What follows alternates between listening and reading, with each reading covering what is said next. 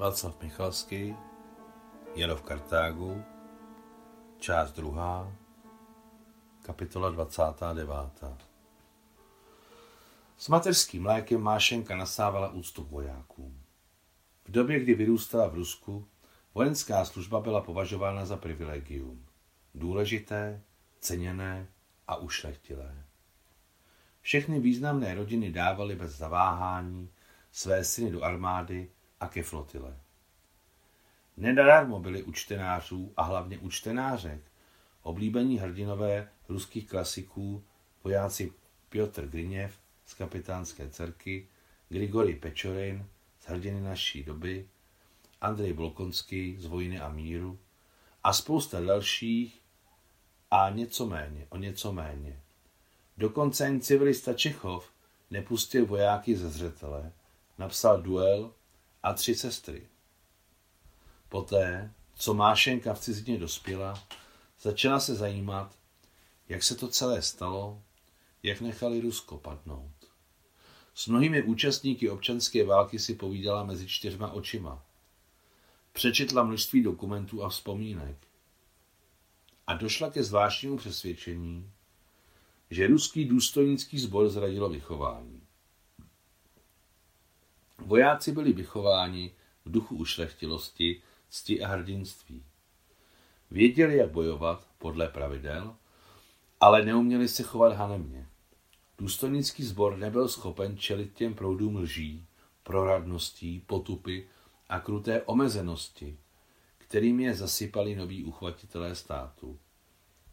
Například si nebyli schopni ani představit, že je možné uveřejnit nejvyšší výnos o všeobecné milosti pro ty, kdo se dobrovolně odzbrojí a, sotva si vezmou zbraně, najednou začít střílet bez zbraně po tisících, jak se to stalo na Krymu. Nebo postavit první koncentrační tábor na světě za ostnatým drátem, na zelené louce v Tambošině, nahrát tam ženy, děti a starce z nedalekých vesnic a začít je střílet šrapněli z děl přímou palbou. Ale ruské důstojnictvo ani naše krásně myslící inteligence nebyla připravená k odplatě. Neuvěřili, že v národě se najednou objeví tolik schopných té takové řezničině. Pokud by byli řezníci jen ti, které poslali do Ruska v zaplombovaných vagónech, tak by jim to nevyšlo. Ale překvapivě mnoho dalších se jim hrnulo pomáhat a sloužit. Příliš mnoho lidí pocítilo chuť k násilí a vraždám. Dobrá, obalamutili je. Ale jaký to má význam? Zajímavé je, že dokonce část ruských emigrantů nevěřila ani krymským, ani tambovským, ani jiným procesům a hrůzám. Slyšeli, kývali, ale pak nepochopitelně říkali, no, možná, ale bylo by dobré to znát od určitých svědků. Potom za druhé světové války se tato historie opakovala.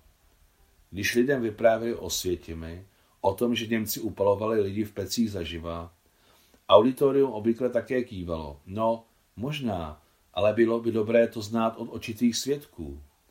A nevěřili, že očičí svědkové vyletěli komínem. Jak ale uvěřit? Sotva si mohli nějaký čechovský orgán, nebo student, nebo Jonič, archierej, nebo dáma s psíčkem, nebo podplukovník Veršinin představit například takovýto obrázek. Piotr Griněv, Grigory Pečorin nebo Andrej Bolkonský navrhují svému protivníkovi. Oroď zbraně a jdi si po svých. Necháme tě být, dávám ti slovo.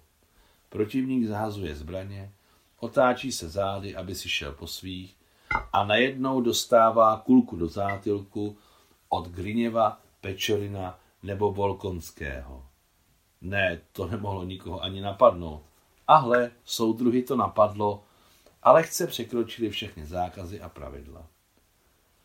Zločinec se nazývá zločincem, protože činí zlo. Přestupuje domluvenou hranici, před kterou se normální člověk zastaví. Převážná většina bojovníků za světlé zítřky nefungovala pod vlastními jmény, ale pod pseudonymy nebo přezdívkami. Psali to i v emigrantském tisku. V Rusku se vlády chopily pseudonymy. Byla to náhoda? Sotva. Vědomě? Nejspíš ne. Instinktivně. Všechny velké lumpárny na světě se vždy dějí ve jménu pravdy, dobra a spravedlnosti. No, tak proč se neschovat za pseudonymy? Z ruských klasiků narazil na světlou budoucnost ruském Dostojevský ve svých běsech. Všichni ostatní mlčeli, neuvěřili mu. Nechtělo se jim věřit. Báli se zničit pohodlnou představu, kterou měli o dobru a zlu. Ačkoliv ve výkladovém slovníku velkého ruského jazyka Vladimíra Dála si všichni mohli přečíst, a asi to četli, co bylo napsáno černé na bílém. Komunismus je učení o rovnosti všech vrstev a právu na cizí vlastnictví. To znamená i na cizí život. Dostojevského u nich doma neměli rádi. Nečetl se, nebyl v oblibě. Maria s sebou dosud vozila ze státu do státu jen Puškina, Lermontova, Gogola, Lva Tolstého a Čechova. Jaký zázrak jsou knihy. Za kamennými zdmi veli pana Hadžibeka, zuří písečná bouře a bouchá hrstmi písku do silných dřevěných okenic, které jsou podbité plstí. Ještě před minutou neměla dobrou náladu, cítila se slabá, ale vzala si Čechovou knížku, lehla si na gauč, otevřela oblíbené tři sestry a hned tu bylo Rusko. A vše je zapomenuto, jak vítr, tak písek, žár i samotné Tunisko. První dějství. Konec 29. kapitoly.